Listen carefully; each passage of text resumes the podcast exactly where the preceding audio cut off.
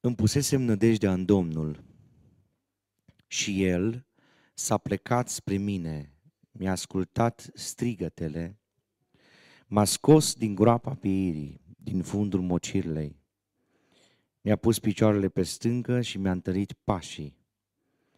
Mi-a pus în gură o cântare nouă, o laudă pentru Dumnezeul nostru.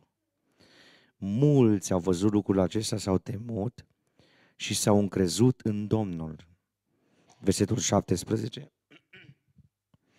Eu sunt sărac și lipsit, dar Domnul se gândește la mine. Și ca să fiu sigur că rostiți o propoziție cu toții, prima parte a versetul 17 vreau să o rostim cu toții cu foarte multă atenție și dacă nu te simți, nu o rosti. Dacă te simți, o să vedem cine se simte și de ce ne simțim așa uneori. Cu toții să o rostim 3, 2 și. Eu sunt sărac și lipsit, dar Domnul se gândește la mine. Amin. Vă puteți reașeza. Vedeți, cine a scris acest psalm era un om foarte important, foarte bogat. Era un bărbat care, dacă își dorea, la un moment dat, ar fi avut la dispoziția lui toate bogățiile poporului evreu.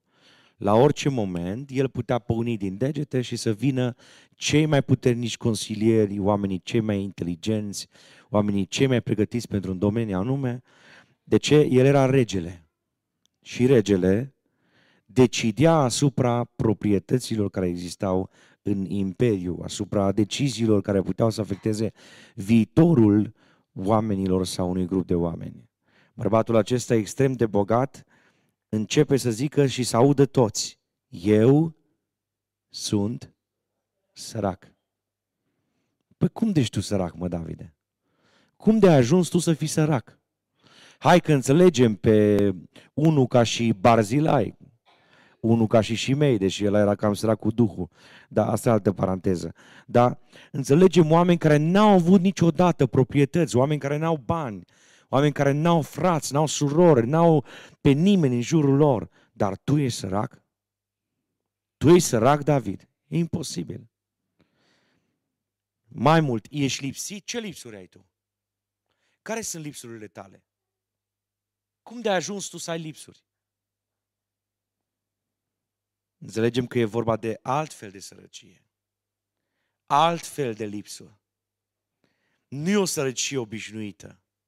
Nu e o sărăcie din asta în care n-ai bani, n-ai uh, posibilități, nu poți să mergi cu autobuzul, cu trenul, cu metrou, cu tramvaiul. Nu, nu, nu, nu. E o altfel de sărăcie. E cea mai cruntă sărăcie. Sărăcie interioară.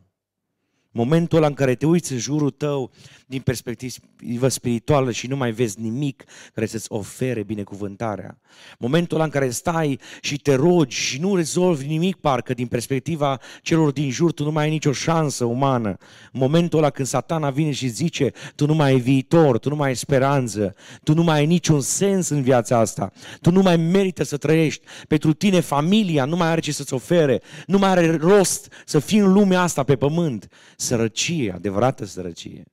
Lipsuri, când îți lipsesc oamenii care să te încurajeze, când îți lipsește pacea, când îți lipsește echilibru, când dai dintr-un colț în altul, când ești extremist, extremistă, când nici cum nu poți să te oprești la o linie a mijlocul cărărilor neprigănirii, când tu nu mai ai echilibru de altă dată, pacea de altă dată, lipsă mare trebuie să ai. Foarte mare lipsă.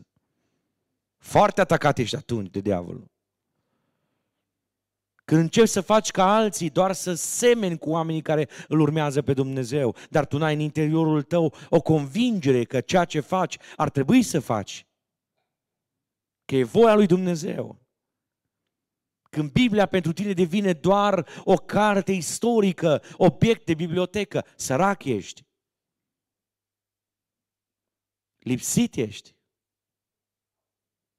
Când vii la biserică doar să vezi ce zic frații, ce zic surorile, când ajungi la închinare doar să bifezi, că în 2024 ai fost în duminica a doua.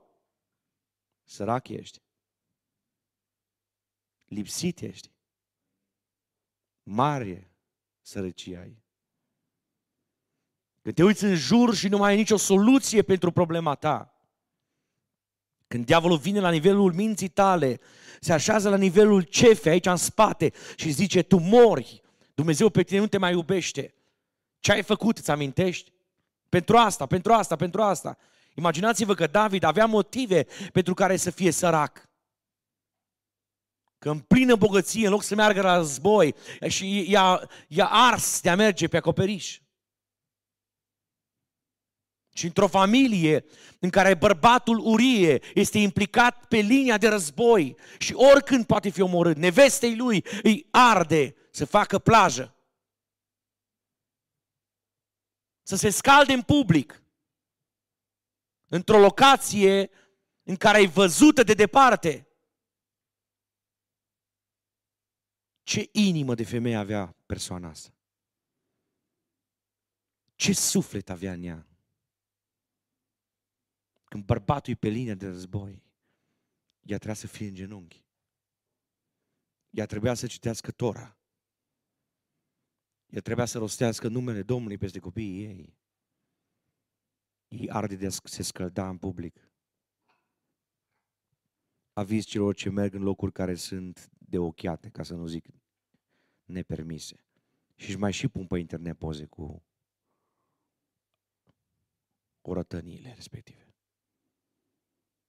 Pocăință înseamnă pocăință aici, pocăință pe internet, pocăință peste tot. Doamne ajută! Doamne ajută! Sărac era David. Cel mai sărac a fost în episodul ăsta când și-a permis adulterul. Foarte sărac. Dar nu intrăm în acest detaliu că o venit inopinant, deci măcar nu m-am gândit să zic despre el. Ai momente în viață în care ești sărac, te-o sărăcit păcatul. O rupt din tine tot. Te-ai înconjurat de bârfitori, de ranchiunoși, de răutăcioși, care ți-au spus nu mai merge la biserică, biserica nu mai are sens, nu mai fi la închinare, nu mai fi implicat, stai tu în loja ta spirituală, tu cu ideile tale și diavolul ți-a zis, dacă tot mergi degeaba, hai, du-te o dată la două săptămâni. Dacă tot n-ai murit că mergi o dată la două săptămâni, hai, du-te o dată pe lună. La cine? Știi cum, știți cum sunt ortodoxii și catolicii în România? Măr din Paști în Crăciun. Pentecostalii măr la cină. Pocăiții merg la fiecare program. Să zice ce am zis? Că dacă nu ești la slujbă, la job, la locul de muncă, dacă nu ești pe zmurd, pe targă, dacă nu ești într-un accident implicat, dacă nu există o problemă de forță majoră și tu stai acasă, e o mare problemă. Tu trebuie să fii la închinare. Știți cum gândesc oamenii? Știți de unde fură oamenii? Din timpul lui Dumnezeu. Dintr-o dată copiii au teme. Foarte interesant. Până atunci s-au jucat, au pierdut vremea. Când vine momentul să vină la biserică, are teme. Are jocuri, are povești, are alte... Înțelegeți? Dintr-o dată trebuie să facă o mămică ceva de mâncare, că mor pruncii de foame. Dacă mor, era să zică îngrope pe gratis. Nu mor. Fiți voi siguri de asta. Dintr-o dată ai activități diferite care să... Nu mai vii la biserică. Nu vorbesc de cine e pătură. Nu vorbesc cine ar vrea să vină, dar nu poate pentru că e la servici. E, e timpul ăla pe care tu îl ai disponibil, dar nu vrei să-i dai lui Dumnezeu. Poate vii la biserică, mai tragi un căscat, rămâi așa. Da? Tot felul de lucruri de astea. Nu. Noi trebuie să-i dăm lui Dumnezeu nu ce ne-a rămas, ce avem mai bun. Doamne ajută. Eu sunt sărac și lipsit, zice David. Ai vreo șansă, împărate? Când sărăcia asta și în lipsa asta nu te ajută nimeni, nici consilierii, nici preoții, nici mari preoți, nici cărturarii, nici farisei, nici leviții, nimeni, nici jerfele, nici miei, nici sângele care curge prin șgheaburile din templu, prin cortul întâlnirii, nimeni nu te poate ajuta. Ce se poate face în cazul tău? David zice, mi-am ciulit urechile și realizez că dacă sunt sărac și lipsit și dacă la nivel orizontal, la nivel uman, la nivel din perspectiva celor din jurul meu, nu am nicio șansă, e cineva de dincolo de stele care se gândește la mine. Ascultați și spune Biblia, eu sunt sărac și lipsit, dar Domnul, ziceți cu voce tare, se gândește la mine. Știți de ce am ajuns să intrăm în 2024? Noi care suntem în România și locuim acolo, știți de ce în 2023 n-a intrat războiul, nicio bombă, nicio dronă, niciun atac terorist, nici măcar o mișcare din partea Rusiei peste România. Știți de ce România a rămas întreagă? Cineva s-a gândit la noi. Dacă recunoști în această seară că în 2023, că toată viața ta de când te-ai întors la Hristos, în fiecare zi Dumnezeu s-a gândit la tine, ridică o mână ca mine. Strig din toată inima și spun lăudat să fie Domnul. Binecuvântat să fie numele Lui. Cineva s-a gândit la mine, cineva s-a gândit la viața ta. Era într-un naufragiu, Iona, intra pe întrezis, a mers împotriva voii lui Dumnezeu și a permis să-i spună Domnului, îți arăt eu ție, Doamne, că nu fac cum vrei Tu. Că mă duc unde vreau. Tu m-ai trimis la Ninive, eu am luat o corabie, un vas, un vapor care merge în sens invers. Am luat de la Iafo, din portul de la Iafo și mă duc la Tars. Mă interesează un lucru, să ajung departe de fața Domnului. Există vreun loc în care să fugi de Dumnezeu și să nu fie Dumnezeu? Există vreun spațiu în care să poți să spui, da, uite, poți să-mi pun degetul pe metrul ăsta pătrat, aici nu-i Dumnezeu. Dumnezeu este omniprezent și stric din toată inima, lăudat să fie numele Lui. Lăudat să fie numele Lui. Glorie Dumnezeului nostru. Știți că Dumnezeu a vrut să-i demonstreze că s-a gândit la el? Noi zicem, Domnul se gândește la noi când ne cresc salariile. Domnul se gândește la noi când ne merge bine. Domnul se gândește la noi când nu avem de plătit o lună chiria. Așa se gândesc oamenii. Ascultați ce se întâmplă. Vine furtuna peste corabia aia unde Iona sfore. Prorocul a intrat pe interzis și trage un pui de somn. Și ce culmea? Are bani pentru bilet? Urcă în corabie, mai există loc și locul nu intră în spațiu așa, într-o debara acolo, unde să fie înghesuit, împins, ghemuit. Locul are disponibil la cușetă. Să doarmă. Și doarme dus, zice Biblia. Și culmea e care somn a intrat împotriva voii lui Dumnezeu, intră pe roșu la semafor, la semaforul spiritual. Nu-i pasă de Dumnezeu, fuge de Dumnezeu. Și Domnul are somn. Și când doarme bine, Domnul zice, Iona, tu știi că eu mă gândesc la tine. Tu știi că eu mă gândesc la tine. Tu ai intrat într-o stare de relaxare, nu-ți mai pasă de Dumnezeu, de prorocie, de chemare, de dar, de lucrare, de nimic.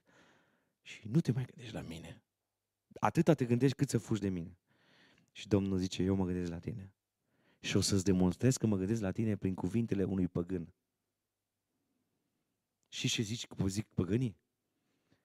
Capitanul vasului decretează, ordonă și zice, toți de pe vas să vă rugați. Păi cum, Acum? Acum la porunca ta? Păi dacă, dacă e cuțitul la os, se roagă oamenii, știți? Când vine boala, ce se roagă oamenii? Când vine furtuna peste corabie, se roagă toți. Fiecare la Dumnezeul lui. Dar toți Dumnezeii lor sunt muți, sunt orbi, surzi. Și până la urmă nici măcar nu există, doar mintea lor există. Și toți păgânii se roagă la Dumnezeii lor unul singur care are un Dumnezeu adevărat nu se roagă. Și Domnul zice, Iona, eu mă gândesc la tine. După ce toți s-au rugat, nu vă imaginați că s-au rugat 5 minute. S-au rugat, s-au rugat, nu știu cât, dar poate peste ore. Niciun răspuns, furtuna e mai puternică. Nici o soluție nu vine. După ce se roagă tot personalul, toți pasagerii, unul dintre ei nu s-a rugat. Și își dă seama, capitanul vasului, că există un pocăit care sfore. Asta e imaginea pedicostalului care duminică, în timp ce e slujbă, el sfore. Ce obosită Aha. Asta să vezi tu ce obosit o să fii. Când îți trimite Domnul obosală de aia. O să vezi tu. Ce obosit da? Imaginați-vă că merge capitanul vasului să caute din cameră în cameră.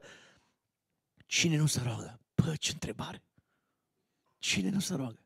Că știți ce face Dumnezeu? Când ne rugăm de bunăvoie, ne ajută. Ne ajută să ne rugăm. Dintr-o dată avem cauze pentru care să ne rugăm. Dintr-o dată avem motive pentru care să ne rugăm. Dintr-o dată suntem interesați de Dumnezeu. Și dacă nici când vine necazul ăsta noi nu ne mai rugăm, că am intrat într-un fel de blocaj spiritual, încăpățânarea de aia crasă, știți ce face Domnul? Ne bate obrajii prin păgâni. Și ne obligă să ne rugăm. Capitanul vasului intră din cameră în cameră și pe gaura cheie aude că unul sfore. E drăguțul Iona. Simpatic de altfel băiatul ăsta. Un bărbat extraordinar. Dintr-o dată intră, nu credeți că statul un pic să deschide ușile frumos, să nu se audă cum scrățite. A intrat direct și l-a văzut pe ăsta că sfore. Și cum credeți că l-a trezit? Eu cred că s-a apropiat de el, l-a prins așa de piept de pe pat sau de pe sartea unde era și au zis, hei, dormi? Scoală-te că mori în somn, prietene. Te neacă. Te duci. După ce îl trezește, trezește, știi ce zice? Roagă-te Dumnezeului tău. Și ascultați ce zice el. Păgânul. Poate că Dumnezeu va voi să se gândească la noi și nu vom pieri. Ne-am rugat la toți Dumnezeii noștri, toți sunt pămuți. Nici unul nu interesa, nici unul nu se gândește la noi, nici unul nu poate să ne salveze. Poate că Iacve, Dumnezeul tău, Iona, Elohim, Dumnezeul lui Israel, poate că El va voi să se gândească la noi. Și nu vom pieri. Știți de ce n-am pierit? Știți după ce după pandemie am rămas în picioare? Nu că am luat noi nu știu ce rețete. Nu că am știut noi să ne purtăm măștile. Cineva s-a gândit la noi. Lăudat să fie numele Domnului. Cineva ne-a ținut firul vieții să continue viața noastră. Și la unii le-a prelungit firul vieții. Și dacă ești aici și viu, cum zice un vers, e semn că pentru tine nu-i încă prea târziu. Aleluia! Cineva se gândește la dumneata? Cineva se gândește la tine dacă ești mai tânăr. În primul rând, auzindu-te. David zice, îmi pusesem nădejdea în Domnul și El s-a plecat înspre mine, mi-a ascultat strigătele. Vedeți, cei ce locuiți în diaspora vă simt că aveți momente în care diavolul vă zice, pe tine Dumnezeu nu te mai ascult. În România măcar aveai biserici aproape, mai mergeai la un proroc, te mai rugai cu o soră din sat, mai făceai o activitate, mai puteai cumva aici singur, singur. Nu știe nimeni de problemele tale, ești ca și aruncat într-un deșert. Așa zice diavolul uneori, așa Să vă prezint un caz de două suflete care din perspectivă socială nu mai aveau nicio șansă. Una e mamă, majoră, bineînțeles, ca vârstă, unui minor. S-au întâlnit la masa festivă când trebuia să fie înțărcat Isaac. Într-un moment de bucurie, când toți trebuiau să plece acasă sătui și bucuroși. Dar pentru că Ismael, băiatul de vreo 13 ani, râde contra timp, râde când nu trebuie, Rebecca se supără foc și uh, Sara, iertați-mă, se supără foc și îi zice lui Avram, hai, fă papucii la asta. Izgonește-o pe Agar pentru că Ismael nu va moșteni împreună cu fiul meu, cu Isaac. Bine, știți bine că cine a creat paranteza asta din cauza că avem lupte pe fâșia Gaza. Cam știți, zice, nu? Știți bine. Tot ea a fost vinovată că, da, i-a propus lui Avram și Avram a fost vinovat cu acceptat. Deci vina ei, da? izgonește. Cuvintele astea nu i-au plăcut lui Avram. Însă Dumnezeu când ești într-o situație dificilă și nu știi ce să decizi, dacă ești omul lui, Dumnezeu vorbește cu tine. Biblia zice, Dumnezeu a zis la Avram să nu te mâgnești de cuvintele acestea din pricina copilului și din pricina roabei tale, fă sare tot ce cer. Ce s-ar bucura surorile să zic așa Dumnezeu către bărbaților. Mă lasă, mi rochează. Acum, depinde și ce cer surorile, știți? Cum ai cerut Sara ceva și... Na. Biblia zice, a doua zi Avram s-a sculat de dimineață, a luat pâine, un burduf cu apă, pe care l-a dat Agarei, i l-a pus pe umăr, i-a dat și copilul și i-a dat drumul. Există o vreme în viață în care parcă nimic nu merge. Toate sunt de toate scuroatele în sus. Nimic parcă nu mai funcționează. Biblia zice, ea a plecat și uitați-vă ce zice Biblia. Și a rătăcit prin pustiul Berșeba. Nu doar că a mers pe drum singură, având niște probleme pe care nu le putea împărtăși cu băiatul ei preadolescent de 13 ani. Pe lângă marea problemă că nu mai avea pe nimeni, că nu mai avea nimic decât un burduf de a, cu apă și cu pâine, mare o problemă, s-a pierdut. Ai câteodată în viață senzația asta că te-ai pierdut. Că ai intrat într-o zonă de unde nu mai poți să ieși, vai, și parcă o mână nevăzută apasă pe mintea ta și zice, nu poți, nu știi, nu reușești, n-ai nicio șansă, mori, vei fi distrus, vei fi aruncat, îți pierzi mântuirea, tu n-ai siguranța salvării, mori, meri în iad. Deșert. Te uiți în față, doar praf și vânt. Te uiți în stânga, doar praf și vânt. Te uiți în dreapta, doar praf și vânt. Te uiți peste tot. E un sunet înșuierător, înfiorător de praf și de vânt care îți sună în urechi și îți bate în ceaf. Și n-ai nicio soluție. Cine o poate auzi pe Agar? Drama ei continuă că Biblia zice că a fost cum a fost câtă vreme a avut pâine.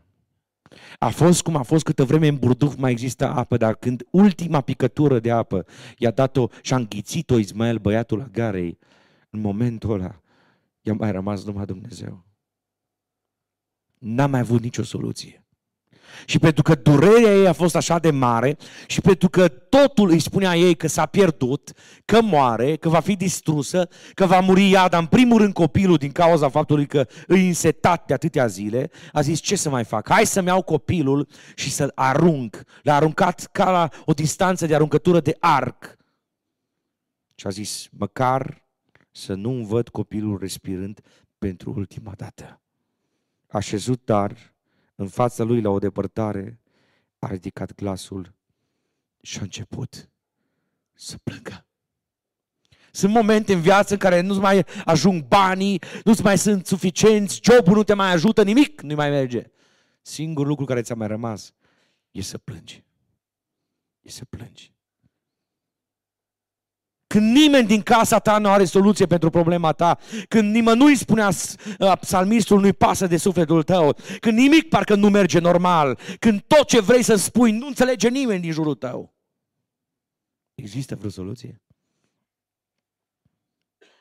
Mare Dumnezeu vreun plan cu viața ta? Cine să o asculte pe Agar? Când Avram a izgonit-o, este autoritatea care a dat afară din casă. Nu știu dacă există cineva de aici care a fost izgonit de acasă vreodată în viață. Și o durere imensă. Să te iei pe drum să nu știi unde mergi. Există cineva care aude în cer? Biblia zice, versetul 17, Dumnezeu a auzit glasul copilului. Dar, Doamne, Tu nu asculți doar pe oamenii majori? Tu nu ești interesat doar de ce se întâmplă la Vladimir Putin, la Biden, la Iohannis? Nu ești interesat doar în zone unde se iau decizii influente și puternice, care mișcă mapamondul? Nu. Pe mine mă interesează de un copil care pricepe durerea prin care trece e preadolescent și realizează că e gata să se apropie de moarte. Că nu mai are speranță. Și eu, Domnul, Dumnezeu din cer, am o grămadă de probleme de rezolvat, miliarde și miliarde infinite, dar eu aud glasul unui copil. Dumnezeu a auzit glasul copilului și Dumnezeu a zis unui înger, pregătește-te de urgență. Unde să mă duc, Doamne? Uite, astea sunt coordonatele GPS unde să mergi. Există un băiat nu-i încă nici măcar major, n-are perspective, n-are loc de muncă, n-are viitor, n-are speranță, este alungat de acasă, este izolat, este expulzat din familie. Ce să fac cu el? Du-te unde-i. Are vreo speranță băiatul ăsta? Are vreun viitor? Există vreo șansă pentru el? Da. Ascultați ce spune cuvântul Domnului. Îngerul Domnului, Îngerul lui Dumnezeu a strigat din cer pe Agar și a zis, ce ai tu Agar?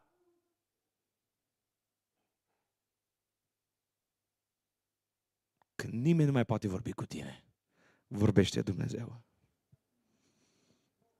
Problemele tale nu pot fi rezolvate din perspectivă umană. Le poate rezolva Dumnezeu. Amin? Slăvit să fie numele Domnului când situațiile tale sunt de așa maniere și așa de bine ticluite de diavolul, încât îți spune diavolul, nu poți, nu știi, mori, ești distrus, ești falimentar, intri în colaps, ai probleme la locul de muncă, ai probleme în mintea ta, nu ai cu cine să vorbești, nimeni nu te înțelege. Am să spun ceva în această seară. Dumnezeu mai are încă îngeri. Dumnezeu mai are semnale, Dumnezeu mai are mesageri și strig în această seară glorie lui Isus. Glorie Dumnezeului nostru! Lui Dumnezeu îi pasă de problema ta și Dumnezeu aude chiar dacă nu mai poți vorbi. Doar dacă plângi. Nu te teme, zice Biblia, vorbea îngerul cu Agar. Care e argumentul, Doamne? Căci Dumnezeu a auzit glasul copilului în locul unde este. Nu avem senzația că trebuie să mergem la el, să-l aducem, să-l punem nu știu unde, să, să-l așezăm într-un loc în care să pozaze bine, să se zâmbească dacă se poate, îmbrăcați-l frumos. Nu, nu, nu, nu. Unde e? Unde nimeni nu-l mai vizitează. Au fost oameni care erau la terapie intensivă, așezați în blocul operator. Nu mai exista nicio soluție. Nicio soluție. Totul era cancer metastază. Cineva le-a auzit plânsul că nu mă se mai puteau ruga. Cineva era acolo lângă ei când au zis, Doamne, intru, primesc anestezia în 5 minute și s-ar putea să nu mai ies niciodată. Dacă plec, primește sufletul meu înaintea ta. Cineva era acolo. Când paroscopicul opera, când infraroșii intra prin organele interne, cineva era acolo deasupra. Numele Lui este Isus. Lăudați să fie numele Lui. Un Dumnezeu care nu are nevoie să se deschide ușa când apasă pe telefon. Un Dumnezeu care nu are nevoie cineva să-i dea acordul să intre în bloc operator. Un Dumnezeu care nu are nevoie de acordurile noastre. Că unii dintre noi nu le-am dat pentru alții, ca suntem, știți cum, câteodată. Un Dumnezeu care a auzit glasul copilului în locul unde este. În locul cel mai grav expulzat de Avram, când tatăl credinței nu mai realizează ce trebuie să se întâmple, când nu mai reacționează cum trebuie, când nu mai este nevoie de el, când este scos afară de sub orice putere care să-l ajute din perspectivă umană, cineva vine de dincolo de stele, cineva te aude, cineva se gândește la tine când nu se mai gândește nimeni la tine. Cineva aude glasul tău când nimeni din strada ta, nimeni din cartierul tău, nimeni din țara ta, nimeni din zona ta nu te mai poate auzi. Când oamenii spun să nu te mai aud, Dumnezeu zice vreau să te aud vreau să te aud, lăudat să fie Domnul. Și cineva e aproape, se gândește la tine auzindu-te. Știți care e primul lucru pe care l-a făcut Dumnezeu cu Agar? Dumnezeu a zis Agarei, ridică-te Agar, scoală-te.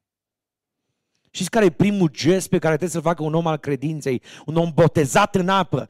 Când vine depresia peste viața lui, trebuie să se destos, să se scoată afară, să se scuture din locul în care se află. Smulge-te din această idee care îți vine la nivel de creier. Retrage-te din camera aia. O păprănește lumina. Retrage-te dintr-o obscuritate, din întuneric. Ieși afară din zona aceea. Du-te într-un loc în care să te poți ruga. Deschide Biblia. Caută-L pe Dumnezeu. Dacă nu poți să rostești vorbe din Biblie, plânge pe Biblie. Lasă lacrimile tale să coboare sub barbă, să coboare pe Biblie dacă e nevoie. Dacă nu știi să citești, puneți ceva să asculți din cuvântul lui Dumnezeu. Stai în genunchi și zi, Doamne, nu plec de aici până când nu coboară cineva lângă mine. Numele Lui este Isus Hristos. Aleluia Domnului Isus Hristos. Că nu există depresie, nu există groapă adâncă, nu există faliment, nu există cădere, nu există mocirlă, de unde să nu te poate smulge mâna lui Dumnezeu. Mâna lui Isus Hristos are putere. Slăvit să fie Domnul. Cineva se gândește la tine auzindu-te când nu te mai aude nimeni. Scoală-te, a zis Dumnezeu acestei femei. Ce să fac, Doamne? După ce te-ai trezit, țineți copilul de mână. Dragi părinți, aveți grijă la ce vă expuneți copiii. Aveți grijă. Este copii care trec prin drame care depășesc nivelul lor intelectual. Și pentru asta îți vinovați părinții. Nu e normal ca copiii să se ascunde pe dulapuri când începeți voi scandalul. Nu e normal.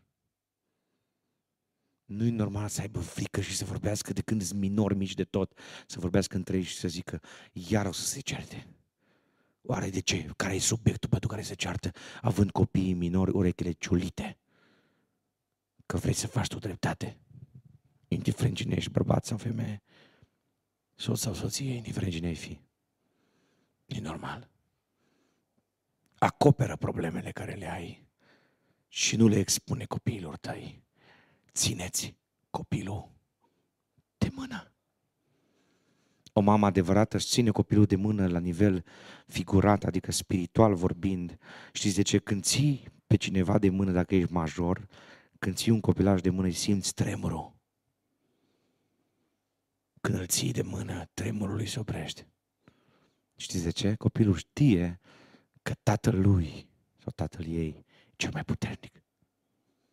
Știți când se ceartă doi copilași pentru machetuțe și păpuși, știți ce zic? Vezi că vorbesc cu tata. Vezi că tata îți dă. Și tatăl meu e mai tare decât tatăl tău. Să-i duelul lor. Și el crede că tatăl e cel mai tare. Că mama știe să rezolve problema. Țineți copilul de mână. Nu-l expune. Spune doar lucruri care le poate înțelege. Eram uh, în anii trecuți la școală și la o clasă a treia sau a patra, nu mai știu care, așa mi-a venit mie să spun, Dragii mei copilași, voi aveți ceva mărturii cum a lucrat Dumnezeu în casa voastră? Copiii ăștia aveau undeva la 90 ani aproximativ. Fiecare și-a zis mărturia lui și la un moment dat lângă catedra a venit un băiețel foarte emotiv. L-am simțit că vrea să se apropie de cotul meu. Eu stăteam la catedră pe scaun și el s-a apropiat cu mânuța lui cu emoție de cotul meu ca să-și oprească tremurul. Tremura tot. Pentru el probabil că era ceva neobișnuit să stea în spatele catedrei, să stea lângă domn profesor. Nu că eram cineva, dar copilul ăsta avea emoții. Și tremurând a zis următoarele lucruri. Domn profesor, tăticul meu în urmă cu șase luni, înspre un an, nu mai știu exact perioada, n-a mai avut loc de muncă.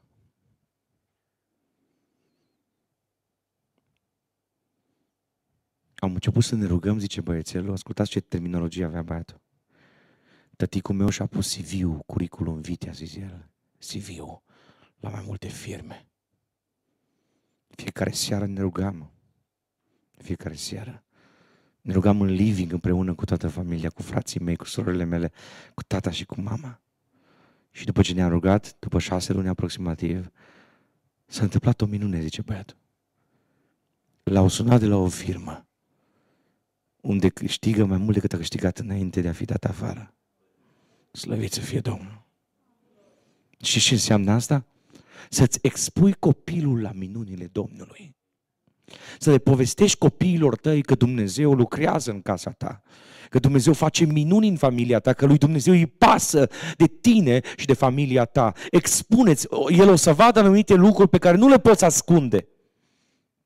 Băiatul ăsta a observat că a fost expulzat. Degeaba, orice drept al copilului sau drepturile omului, orice ar fi făcut, când Agar l-a izgonit, o simțit izgonirea asta. Există lucruri la care nu poți să-l scoți afară să nu fie expus, dar nu-ți expune copilul când mama l-a aruncat sub tufiș o greșit. Nu-ți arunca copilul nici pe stradă, nici pe internet, nici la desene, nici la televizor, nici în contexte în care las că stă liniștit în lumea lui. Nivelul lui perceptiv este foarte dezvoltat. Dacă am și văzut foarte multe lucruri la școală și prin internet, deja este expus la niște factori informativi mult mai performanți decât cei de pe vremea dumitale sau vremea mea. El știe foarte multe. La 11-12 ani deja știe tot despre orice aproape. Nu-ți expune copilul. Puneți copilul sub aripile lui Dumnezeu. Țineți copilul de mână. Scoală-te, a zis îngerul Agarei. Ia copilul și ține-l de mână, că își voi face din el un neam mare. Și ascultați ce spune versetul 19. Când nu exista nicio soluție pentru viață, Dumnezeu i-a deschis ochii și ea a văzut un izvor de apă. S-a dus de a umplut burduful cu apă și a dat copilului să bea. Dumnezeu a fost cu copilul care a crescut, a ajuns mare, a locuit în deșert și a ajuns ca profesie vânător cu arcul. Dumnezeu a fost cu copilul. Când nimeni nu se mai gândește la tine. Când nimănui nu-i pasă de sufletul tău, când ai senzația că Dumnezeu îi pămut la problemele tale, când diavolul îți spune Dumnezeu nu mai este implicat în viața ta, lui Dumnezeu nu-i mai pasă de tine. Am să-ți transmit un mesaj în seara asta. Domnul Isus, Domnul Isus se gândește la tine. Se gândește auzindu-ți strigătele. Dar ca să audă Domnul, trebuie să strigi. Ca să aibă Domnul ce să audă, trebuie să strici. Vedeți? Există un nivel în care ne rugăm normal. Când nu bate furtuna în casa noastră. Când tot e ok. Există un alt nivel când strici. Știți când strigă un om care e în valuri? Când are senzația că se neacă. Nu mai condamnați. Nu mai comentați împotriva lui. Că dacă strigă, s-ar prea putea să aibă probleme foarte mari. S-ar prea putea problemele lui să depășească nivelul acela de siguranță și are tendința să strige. De ce? Să mă audă Domnul. Și poate necredința a năpădit inima și începe să se lamenteze că Dumnezeu e departe și are nevoie să strige ca să-L aude. Lăsați-i pe oameni să strigă, să strige atunci când simt că trebuie să strige. Dacă nu simt, se pot ruga în șoapte, dar nu întotdeauna ai problemele Anei. Și dacă n-ai problemele Anei, fă ca și psalmistul cu glasul meu, strică-te Domnul. Eu strig, lăudat să fie Domnul și sunt izbăvit de vrăjmașii mei, nu o parte din ei, de toți. Când te rogi, există o forță extraordinară. Când te adresezi înspre Dumnezeu, înseamnă că tu îți pui toată încrederea în Domnul. Ai siguranța că Dumnezeul tău e prezent. Știi că Dumnezeu poate, știi că Dumnezeu are capacitate, știi că Dumnezeu are soluții. Te încrezi în Dumnezeu. În mijlocul problemelor tale, nu te încrede la nivel omenesc, nici în Suedia, nici în Spania, nici în Noua Zeelandă, nici în România, nici în alte părți ale lumii. Încrede-te în Dumnezeu. Încrede-te în numele Domnului. Domnul se gândește la tine. El te aude când nu te aude nimeni. Versetul 1 spune așa, ne-am pus nădejdea în Domnul și El s-a a plecat spre mine. Vedeți, avem senzația uneori că Dumnezeu e undeva în cer. E prea departe Dumnezeu să mă bage în seamă. E prea ocupat Dumnezeu să mă ia în serios. E prea prins Dumnezeu în activitățile sale infinite să fie lângă mine. Nu! Domnul se gândește la tine în al doilea rând, aplecându-se înspre tine. Aplecându-se înspre tine. David zice, eram în groapă. Nu mai aveam pe nimeni.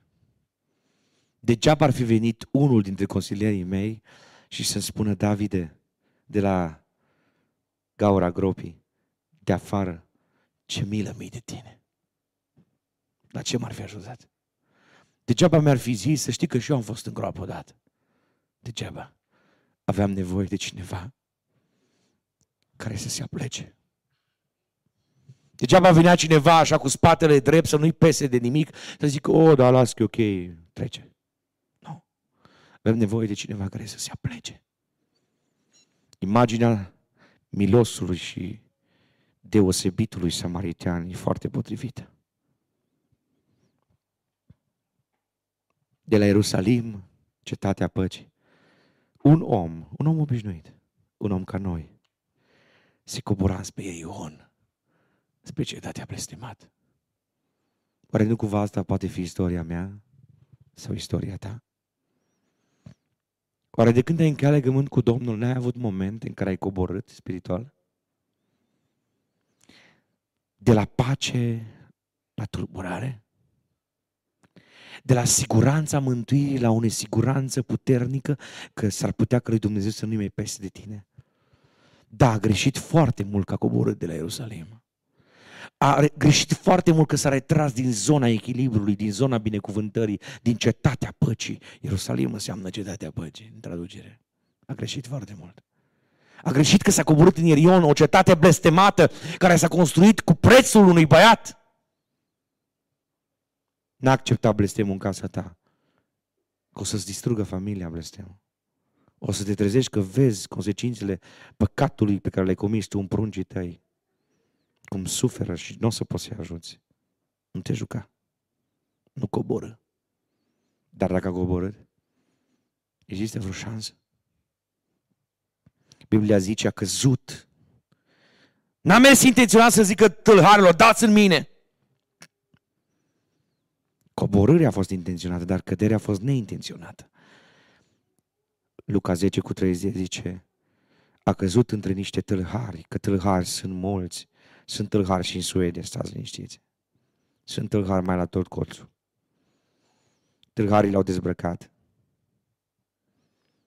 Vedeți, când te atacă dușmanii spirituali, în primul rând te dezbracă de puterea, de prestanța, de acel nivel la care era alte dat. Te dezbracă să te facă de minune. L-au dezbrăcat de hainele lui. Avea niște haine compatibile cu Ierusalimul. L-au dezbrăcat de hainele lui. L-au jefuit de tot pentru că dușmanii spirituali au un plan să-ți ia tot. Hoțul nu vine decât să înjunghie, să prăpădească, să fure, să înjunghie și să prăpădească. El nu vine că e sărac, hoțul vine doar să moare, să prăpădească. L-au jefuit de tot, i-au luat toți banii, asta înseamnă toate resursele prin intermediul cărora putea să ajungă mai departe, să se reîntoarcă în Ierusalim. Nimic nu mai avea la el. Și acum nu mai înțeleg asta. Asta chiar nu mai înțeleg.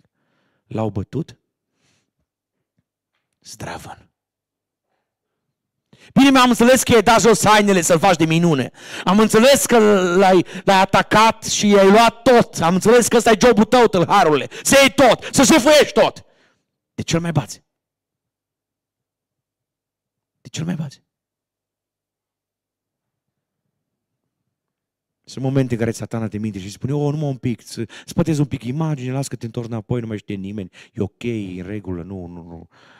Nimeni nu o să știe, nu o să se întâmple nimic, lasă, permiteți păcatul ăsta, că nu-i problemă, frate, ok? Numai ăștia fanatici zic că e problemă. Te șefuiește un pic, mai faci alți bani, las că e ok. Nu e adevărat.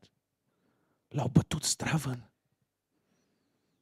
putea să-i distrugă anumite părți ale corpului care să nu se mai refacă niciodată. Putea să-l atace și chiar să-l omoare. Știți cum l-au lăsat? Aproape mort. Imaginați-vă că peste tot era doar vânătăi, doar răni, sângele curgea din el și era cald pentru că nu de mult a fost atacat. Pe același drum din întâmplare se cobora un preot. Și când l-a văzut pe omul acela a zis, mă, s-ar putea să fie mort, crezi, spiră cu greu. Dacă după ce l ating moare, înseamnă că șapte zile nu mai am dreptul să mă la jertfă, sunt programat, am fost tras la sorți, eu trebuie să fac slujba, gata, n-am timp. S-a ocupat. Trebuie să ajung la timp, la oră. Așa face și preotul și levitul. Și nu dați în pastor și în cântăreți, că ăștia suntem noi toți. Când te-ai rugat ultima dată pentru un om care nu mai are speranță? Sau când te-ai rugat pentru omul care te-a judecat și acum e la greu. Cu greșită sau coborât. Eu nu zic să muști dururile de păstre, că n-ai autoritate. De eu zic să nu fii așa dur și să zici, las că așa trebuie să se întâmple. Dumnezeu nu bate cu bota. Foarte bine se întâmplă. Să-l bată mai tare. Dar face Dumnezeu după cuvintele noastre și după gândirile noastre. Praf să rage de noi. Dar rău ar fi, știți de ce? Pentru că noi astăzi gândim de cutare care e lovit. Însă, peste două săptămâni poate cădem noi. Înțelegeți? Și atunci ce tratament am vrea să ni se ofere? Dar, versetul 33 spune un samaritean care era în călătorie. El călătorea special ca să găsească oameni pierduți, oameni căzuți, oameni fără viitor, spune versetul 33. A venit de a-L iubezi eu pe Iisus. Știți unde a venit? Unde a venit? În locul unde era. Toți l-au ocolit, toți au spus, n-are nicio șansă, n-are nicio perspectivă, lăsați-l în pace să cadă, să moară, e mort. N-are speranță. În noaptea asta îngheață. Și la evrei noaptea era foarte frig. Ne spune Iacov în amintirile lui. A venit în locul în care era. La ce oră ai venit? O trecut de ora zero. Nu contează ora. La miezul nopții sau în zorii dimineții. Când nu mai merge telefonul sau când merge. Când nimeni nu mai poate să vină în camera ta. Când ți-e rușine să nu te audă vecinii din stânga, dreapta, deasupra, de unde ai vecini. De ce s-a întâmplat la tine acasă? Dacă stai în prezența lui Dumnezeu, să știi că cineva se gândește la tine. Numele lui este Isus.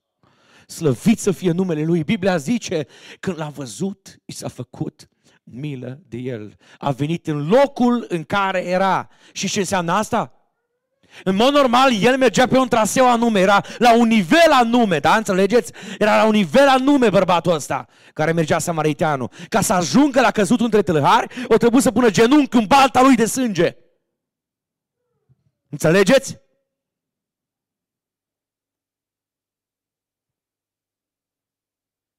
O trebuie să îngenuncheze lângă problema lui. O trebuie să vină lângă problema lui și să-i audă bătăile inimii să-l vadă dacă mai are puls. Dar samariteanul nu doar că s-a uitat la el și a identificat problema lui. Ascultați ce zice Biblia. S-a apropiat. Oare nu simți, dumneata, în această seară că Iisus este aproape de noi? Este aproape de problema ta, de falimentul tău, de căterea ta, de insuccesul tău. S-a apropiat de a legat rănile, a turnat peste ele un de lemn și vin. De ce au pus vin? Și ce au pus vin? că peste o rană există nisip, există puroi, există infecție. Noi ne-am așteptat să vină Domnul să zică, băgați supreș, să nu știe nimeni. Hai supreș, ascundeți, gata, ok. Vă pun un de lemn, vă ating rănile așa un pic să vă fac poză frumos cu voi, fac un pansament cumva să vă rezolv. Nu, nu, nu, nu. Știți cum face un medic specialist corect când vede o rană cu puroi? apasă în jurul ranei și împrașcă păroiul. Îl doare pe cel ce are rana. Îl cam doare. Dar trebuie să scoată afară tot ce e rău. Că dacă nu, se face o poșghiță, se creează iluzia că ești bine și apoi dai în infecție, septicemie și mori. Că infecție în sânge. Te-ai dus. Și ce zice profetul? Vai de cei ce leagă rana lui poporului meu în mod ușuratic. E ok, frate, e regulă. Nu, nu e ok. Ai o problemă spirituală? Da, rezolvă-ți problema de urgență. Pune mâna pe telefonul la care îl ai și dacă mai ai contacte prin intermediul cărora persoane pe telefon prin care ai ajuns la păcat, șterge-le după ce le-ai blocat numărul, ești afară din anturajul lor. Nu mai merge pe strada aceea. Și ce le spun la cei ce au umblat cu droguri, niciodată, băiete, să nu mai atingi telefonul și să formezi numărul la persoana aia. Niciodată să nu mai mergi la colțul ăla unde s-au pus papucii cu șureturi, semn că se împar droguri. Nu mai intra acolo. Dacă ajungi din excepție, accelerează când ești pe acolo. Blochează ușile. Și ce le spun la bărbații care au trăit în adulter, în hoteluri? Nu mai intra pe hotelul ăla, pe strada unde e hotelul, să nu mai mergi niciodată. Sau măcar doi ani de acum încolo. Fii exigent cu păcatul din viața ta. Fii dur. Tu poți să vii la biserică, eu pot să vin la biserică, oricare dintre noi, să apărăm niște sfinți de agățat pe păreți, cu minți deosebiți. Dar în viața ta există păcat? Există puroi? Samariteanul nu acoperă puroiul, scoate. Samariteanul nu a pus vin pe gură, știți? Înțelegeți? I-a pus pe rană. Știți că există pocăiți botezați, adică pentecostal, nu pocăiți, care trag la măsele? Dacă din greșeală le vezi căruciorul pe la supermarketuri, să vezi cum aruncă pachete de hârtie igienică peste, știți? Îl cumpăr pentru un prieten, dă de pământ. Vinul nu are ce să caute la bucăiți. Eu nu sunt de acord nici măcar cu vinul în mâncare, știați asta?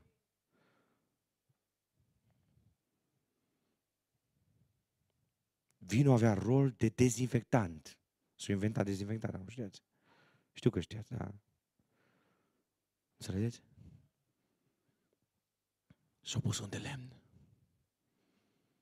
Că rana este așa scoasă afară puroiul din ea, s-a pus un de lemn ca să se cicatrizeze rana. Să vezi pe sora care bârfea, că acum începe să se roage. Să vezi pe fratele care gândea rău împotriva fratelui său, că acum începe și zice, vai, dacă aș fi eu în situația lui, cum aș reacționa? I-a pus un de lemn și vin, apoi l-a pus pe dobitocul lui, l-a dus la un han. Și ce zice aici cuvântul Domnului mai departe, versetul 34? Și a îngrijit de el. Îl iubesc pe Iisus că în fiecare dimineață îngrijește de mine și de Alexandru. Îngrijește și de tine. Azi dimineață când ți s-au deschis ploapele, nu ți-au rămas lipite, știți de ce? Cineva s-a gândit la noi și a îngrijit de noi. Cineva ne numără respirațiile și bătăile inimii. Cineva e prezent lângă noi când nimeni nu mai poate să ne viziteze. Când nu mai ai nicio soluție, Domnul e prezent acolo și strig din toată inima, lăudat să fie Domnul.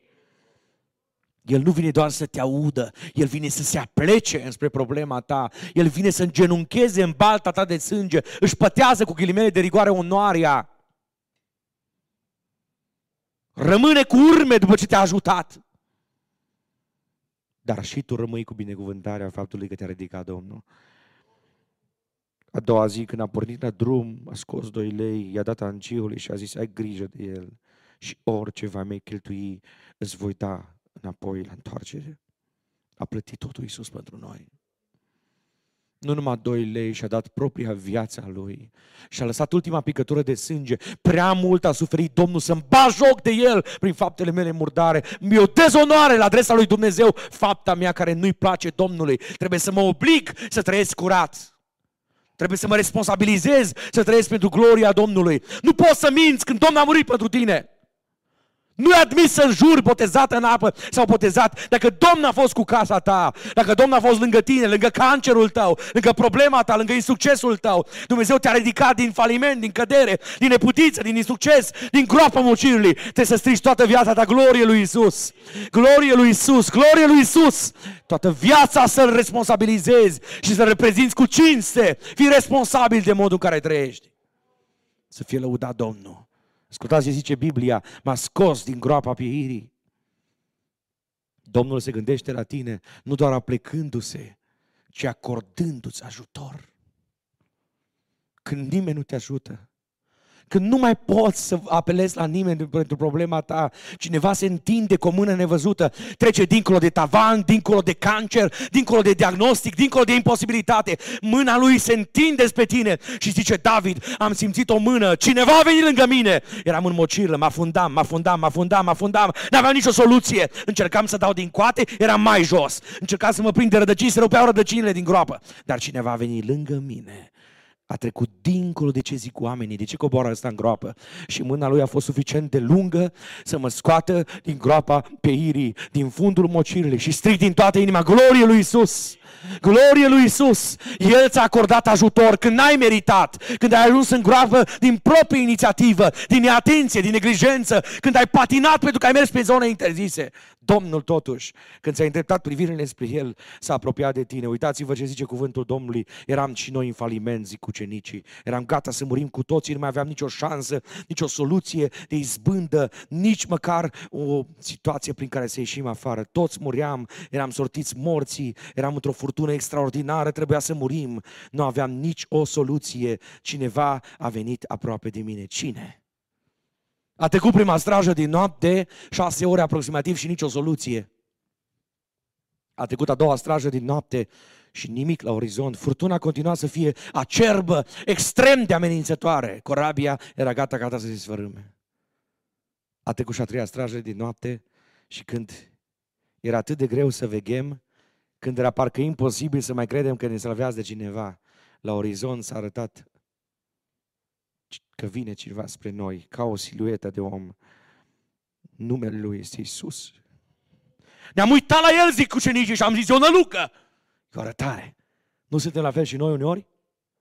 Ne rugăm pentru rezolvarea unei probleme și când e aproape să se rezolve problema, zicem, Doamne, ăsta nu-i Domnul, ăsta e nu știu cine, ăsta e un pericol. Petru cu curaj zice, dacă Tu ești, Doamne, poruncește să vin la Tine pe ape. Ce curaj a avut omul ăsta. Să-i cer Domnului, să-L testezi pe Domnul, să ai curajul să-i cer lui Dumnezeu să-ți rezolve problema ta încă încă furtună. Nu zis potolește furtuna. Omul ăsta e implicat și își dorește experiențe cu Domnul. Și el zice, dacă tu ești Isus, dacă tu ești Domnul, nu ești o nălucă, să fac un test. Se ocupă cu testul ăsta. Poruncește-mi să vin la tine, pape. Știți ce e cel mai greu? Cel mai greu nu să calci pape. Cel mai greu să ai curajul să ridici piciorul și să pui în afara corăbiei. Când Domnul zice, urmează-mă, chiar dacă problemele tale nu s-au rezolvat. Continuă să mi te rogi chiar dacă nu vezi niciun răspuns. Continuă să citești din Biblie chiar dacă nu merge nimic în casa ta. Continuă să crezi în minuni chiar dacă totul merge tot mai rău, tot mai rău, tot mai rău. Și Petru scoate piciorul drept sau stâng, nu știu pe unde a ieșit, din corabie, prin dreapta sau prin stânga și calcă pe ape. Dar când a văzut că vântul era tare, versetul 30 Matei 14, s-a temut. Și fiindcă începea să se afunde, dar ce se întâmplă cu tine, Petre?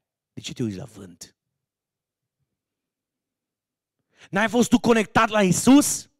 N-ai avut tu privirea spre Mântuitorul tău? Nu ai cerut lui Isus Hristos, dacă tu ești Fiul lui Dumnezeu, dacă tu ești Isus Hristos, Domnul vieții, poruncește-mi să car la tine pe Nu ai auzit tu vocea? Vino! Un singur cuvânt a zis Isus. Vino! N-ai auzit? Poate am auzit. Dar încep să-mi iau privirea de la Isus și să mă uit la vânt și să văd că e puternic împotriva mea, să mă uit spre mine și să văd că nu mai pot și să-mi dau seama că mă afund. Nu vă mai uitați în 2024 la oameni. Nu vă mai uitați la valuri. Lăsați-vă privirile spre Isus. Ațintiți-vă privirile spre apostolul și marele preot, adică Isus Hristos. Că pe tine au știrii noastre. N-ați fost învins în nicio bătălie, El este Domnul. El este Domnul Domnilor și Împăratul Împăraților și strig în această seară, glorie lui Isus.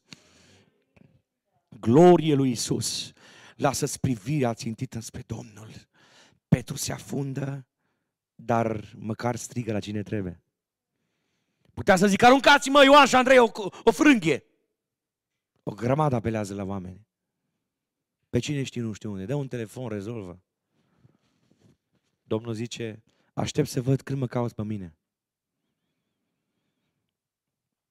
Și ce spune versetul 31? La o rugăciune rapidă a lui Petru, în timp ce era în valuri, Matei 14, îndată Iisus a întins mâna. Biblia nu zice Iisus a făcut niște pași și apoi a întins mâna. Biblia zice de la distanța în care se afla, Iisus a întins mâna. Vă întreb, a ajuns mâna lui până la Petru? Aleluia! A întins mâna, l-a apucat și a zis, puțin credinciosule, pentru ce te-ai întoit? Merita Dojana asta, dar e micuță față de ce a făcut el. Versetul următor zice și după ce au intrat în corabie, a stat vântul. Fără Iisus în corabia ta e vânt. Oare nu cumva bate vântul pentru că ai început mai încet să o lași cu relația ta cu Isus? Oare nu cumva ai căzut într-o groapă pentru că ai început să bârfești în loc să te rogi? Să minți în loc să spui adevărul? Să te enervezi și când îți sare țandra și nu te mai poți echilibra, să mai trântești câte o jurătură? Oare nu cumva ai intrat într-un duel cu cineva și tot timpul cauți argumente să-l contraataci? Oprește-te. Nu-i place Domnului starea în care te afli. Ești pe drumul care duce la groapă. Cineva se gândește la tine acordându-ți ajutor. Mă rog Domnului să intre în cercetarea fiecăruia dintre noi. Mă rog ca Duhul lui Dumnezeu să ne atingă pe fiecare în parte și să simțim mâna care se întinde spre noi, să ne ridice din căderea noastră, din falimentul nostru. Mâna lui Dumnezeu ajunge la groapa cea mai adâncă. Mâna lui Dumnezeu te smulge din uh, noroiul cel mai mlăștinos. Domnul poate să facă asta. Și mă rog să se întindă mâna lui Dumnezeu și spre tine, să simți eliberare. Biblia zice, mi-a pus picioarele pe stâncă și mi-a întărit pașii. Pentru că Domnul îți acordă autoritatea. Domnul vrea să te facă stabil. Domnul vrea să-ți întărească pașii. Domnul te pune pe stâncă. Domnul te așează în el.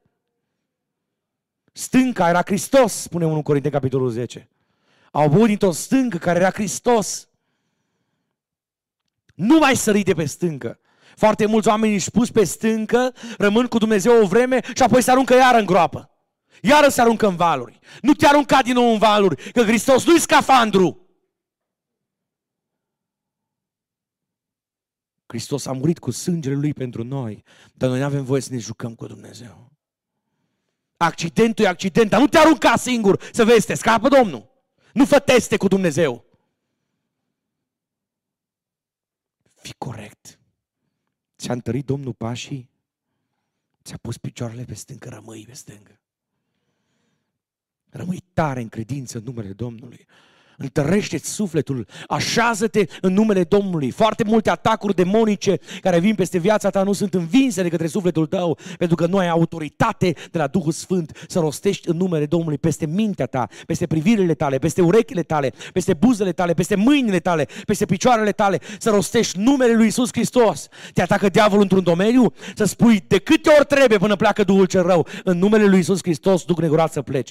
În numele lui Isus Hristos, duc negurat să pleci. În numele lui Iisus Hristos, duc necurat să pleci. Va pleca. Când să zici asta? În secunda 2, când ți-ai dat seama că e un duc de la diavolul. Că e un duc de frică, de anxietate, de atacuri de panică, de tot felul de fobii, de spații, de lucruri care vor să te atace. Să nu-ți fie frică. Crede-te în Dumnezeu. Bazează-te pe numele Domnului. Dumnezeu ne-a creat să fim niște oameni care ne târâm în lumea asta și mergem din groapă în groapă. Ne, ne târâm genunchi, ne julim și praf ajungem cu greu. Le hamite în nepocăință și ni greață să mai fim cu Domnul. Nu, Dumnezeu ne-a chemat să fim pe stâncă. Aleluia Domnului! Dumnezeu ne-a așezat pe stâncă și stânca asta e Hristos. Întrebare, cine e vinovat dacă tu cazi pe stâncă, Hristos sau tu? Eu personal. Stânca nu va fi învinsă niciodată. Stânca este invincibilă. Hristos n-a fost învins în nicio bătălie și strigă în această seară glorie lui Isus. Glorie lui Isus. Înălțat să fie numele Domnului. Rămâi pe stâncă. Prea mulți oameni îndoielnici. O săptămână bine, o săptămână praf, iară jos. Iară jos. Iară n-are curaj, iară n-are chef de viață, iară nu mai știe ce cu el. Fii pe stâncă. Întrebare, dacă Domnul ți-a întărit pașii, de ce au slăbit? I-a întărit Domnul. Nu cumva ai călcat în cuie spirituale? Nu cumva ai mers pe teritorii mlăștinoase? Nu cumva ai intrat din proprie inițiativă și te-ai retras de pe stâncă? Rămâi pe stâncă, te-a așezat Domnul pe ea. Domnul se gândește la tine în ultimul rând, arătându-te lumii David zice, eram pe stâncă cu pașii întăriți și Domnul mi-a zis, cânt o cântare. Am primit o cântare nouă. Știți un secret că satana vine la nivelul minții tale cu descurajare? Caută să cânți o cântare. Știți că funcționează? Știți că e important să cânți o cântare la adresa lui Dumnezeu? De aia zicea David, eu strig lăudat să fie Domnul și sunt izbăviți de dușmanii mei. Sunt izbăviți de toți care vor să mă atace. Pleacă dușmanii, fără explicații. Versetul 3 spune așa, mulți au văzut lucrul acesta. Domnul se gândește la tine arătându-te lumii. Să vadă toți că ești salvatul lui Dumnezeu. Să vadă toți că ești salvat a Domnului. Și ce zice la un moment dat în Cartea Sfântă Biblia? Despre acea oaie pierdută? Care om dintre voi, spune Luca 15, dacă pierde o oaie din 100, nu se duce să o caute până când? Până când o găsește. Recunoaștem noi că ne-a căutat Iisus Hristos până când ne-a găsit? Eu din toată inima spun lăudat să fie Domnul Iisus. Binecuvântat să fie numele Lui. M-a căutat și m-a găsit. Ce faci, omule, care ți-ai găsit oaia pierdută? O bagi într-un sac negru și o legi la, la... Să nu vadă nimeni? Ți rușine de ea? Și ce face omul care și-a găsit oaia? O pune cu bucurie pe umeri, merge prin sat. Și toți o văd. Toți o cunosc. Consătenii ei, foștii colegi. Și zic, asta e oaia care a fost pierdută. Dar a găsit-o stăpânul, păstorul adevărat Iisus. Ascultați ce zice Biblia, mulți au văzut, nu toți, vor fi oameni care nu vor vedea, că nu vor să vadă și închid ochii intenționat și nu recunosc, chiar dacă e o trezire, e o minune, oameni scoși din droguri, din alcool, din tutun, din imoralitate, din dezmăți, din destrăbălare. Ei nu vor să vadă. Dar cei mai mulți, mulți au văzut lucrul acesta. Ce a făcut? O zis, mă, ce tare e David. Ăsta e extraordinar. Așa au zis? Nu. S-au temut de cine? De Domnul. Și s-au încrezut și ei în Domnul. Aș vrea să stăm ridicați. Este seara în care Duhul lui Dumnezeu simt că este prezent aici. Aleluia Domnului Iisus Hristos. Și pregantul mena via se vreau. Este o putere nevăzută care coboară lângă problema ta, lângă falimentul tău, lângă căderea ta. Poate în casa ta e o problemă, poate e o situație problematică, nu o cunoaște nimeni. În această seară, Domnul poate să te ajute și vrea. Domnul se gândește la tine, mai mult decât poți să-ți imaginezi, te iubește Domnul mai mult decât te iubești pe tine însuți. Lui Dumnezeu îi pasă mai mult să-ți meargă ție bine, mai mult decât poți tu să crezi. În timp ce ai ochii închiși, aș vrea să stăm într-un moment în care să medităm la prezența Domnului. Să-i cerem lui Dumnezeu să coboare peste fiecare dintre noi. O putere nevăzută să coboare în sufletul tău, în inima ta, în viața ta. Să auzi vocea Domnului care îți spune te iubesc. Mă gândesc la tine, nu te-am lăsat să mori, nu pentru că ai meritat viața, ci pentru că te-am iubit eu. Pentru că m-am gândit să te eliberez. Aliluia lui Isus Hristos. Era în sărăcia ta spirituală, era în lipsurile tale spirituale. Ți-ai zis la un moment dat, nu mai am nicio șansă și din perspectivă umană nu mai aveai nicio șansă. Cineva a venit la tine să-ți dea o șansă. Era șansa eliberării. Bret că nomenaris. Sunt aici prezente persoane, îmi zice Duhul Domnului, care au nevoie de o intervenție supranaturală. În casa ta ai nevoie de o intervenție supranaturală. Să pui pe punct situația aia de conflict, să te oprești. Nimeni nu știe de aici că tu ai un conflict, dar în această seară Duhul Domnului te descoperă și vrea să te oprești în numele Lui Iisus Hristos să te oprești, tu vii și pozezi bine, tot e ok la nivel de percepție vizibilă, dar Domnul vrea să facă o transformare, Domnul vrea să aducă o eliberare. Domnul se gândește la tine și la viitorul tău etern. Domnul nu se gândește doar la anii ăștia să trăiești bine. Și asta înseamnă că e important pentru tine, dar vreau să spun ceva. Domnul se gândește la eternitatea ta. În sufletul tău unde diavolul și-a găsit un culcuș, unde duhul de frică a început să se instaleze, unde gândurile de îngrijorare legate de viitorul tău încep să-și facă toate planurile și să-și pună toate strategiile, toate le pune în mișcare. În această seară a coborât Iisus și Iisus Hristos îți dă speranță, aleluia. Iisus Hristos e prezent aici să spună te iubesc, te iubesc cu iubire veșnică, de aceea ți-am păstrat bunătatea mea, de aceea te-am adus din nou la biserică, de aceea ți-am dat un mesaj pe care îți spun, chiar dacă e coborât de la Ierusalim spre Ierihon, sunt samariteanul milos care mai îngenunchez odată în balta ta de sânge, care vreau să te mai ridic odată, care vreau să-ți mai pun vinul meu care te dezinfectează și vinul ăsta nu este este altceva decât sângele lui Isus. Sângele lui Isus care și astăzi operează salvare. Bret cantara mana dizeraot. Sângele lui Isus care are putere de eliberare de sub gândurile tale, chiar suicidale, de sub planurile diavolului cu privire la casa ta, de sub gândurile celui rău, de sub dopaj de medicamente pentru vreun prunc de-a tău. În numele lui Isus există putere de eliberare, există putere de, de descătușare, există persoane din neamul tău, zice Duhul Domnului, care chiar acum își injectează droguri în vene. În numele lui Isus! O să ne rugăm ca Domnul să elibereze. Domnul să elibereze. Să rupă lanțuri în această seară. Simt cum cad lanțuri. Ret kenadi zara viozehet. Duhurile necurate care vor să-ți atace mintea, care vor să-ți distrugă viitorul, să fie puse pe fugă. În numele lui Isus! În numele lui Isus există putere de eliberare. Există putere de descătușare. Aleluia! Aleluia! Aleluia! În numele lui Isus există putere de descătușare, de eliberare, de transformare. Nu știu care e problema ta. Nu știu care e groapa în care te-a aruncat satana. Nu știu cât de adâncă e mocirla în care te zbați. Nu știu cât de adânc e locul unde ai ajuns. În locul cel mai de jos al gropii, în fundul mocirlei. Și spune diavolul, ești prea jos să te audă Domnul. Ești prea slab să te bage Dumnezeu în seamă. Nimănui nu mai pasă de sufletul tău, strigă diavolul în timpanele tale. Am venit să stau o veste. E vestea cuvântului Sfântului. Dumnezeu îi pasă. Îi pasă de viața ta. Îi pasă de sufletul tău. Nu vei merge în iad. Vrea să te salveze Iisus Hristos. Vrea să scrie numele în cartea vieții. Elit cantera mena gala doveles. Există putere în numele Domnului. În timp ce ai ochii închiși, indiferent de vârsta pe care o ai, stai în prezența Domnului, stai în prezența Domnului și zici, Doamne, ai milă de viața mea, ai milă de sufletul meu, ai milă de inima mea.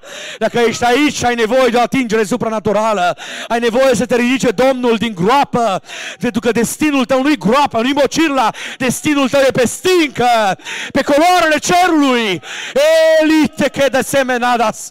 Dacă vrei o atingere supranaturală din partea mâinii cicatrizate a Marelui Rege Iisus Hristos, dacă vrei ca și pașii tăi să fie întăriți pe calea lui Dumnezeu, dacă vrei să spună Domnul putere oasele tale spirituale, să ai capacitate să mergi prin credință înainte, fă un semn cu mână ridicată. Domnul e prezent aici să aducă viață, aleluia, aleluia. Domnul să vă atingă, Domnul să vă atingă, Domnul să vă atingă, aleluia Domnului Iisus Hristos. Simt cum Domnul trece printre rânduri, se oprește în dreptul fiecărui suflet. Dacă ești online sau asculți în arhivă, să te atingă Duhul lui Dumnezeu. Nu-ți pune în aplicare planul suicidal, tu care mă asculți online, oprește-te! În numele Lui Isus există viață pentru tine. Aleluia, aleluia! Slăvit să fie Domnul, slăvit să fie Domnul! Există putere de eliberare, există putere de descătușare. În numele Domnului există putere, există putere. O să intrăm în rugăciunea asta. Vă rog să nu vă grăbiți în rugăciune. Simt că Domnul e prezent aici. Simt că puterea Domnului este în locul acesta să aducă eliberare. Aleluia, aleluia! Ascultă Domnul rugăciunea ta. Calcă și tu pe ape prin credință. Ieși din falimentul tău. Ieși din furtuna ta. Caută-L pe Domnul. Strigă după prezența lui Dumnezeu. Se apleacă cineva spre tine să te ridice. E mâna cicatrizată a Marelui Rege. Ne rugăm cu toți. Aleluia, aleluia.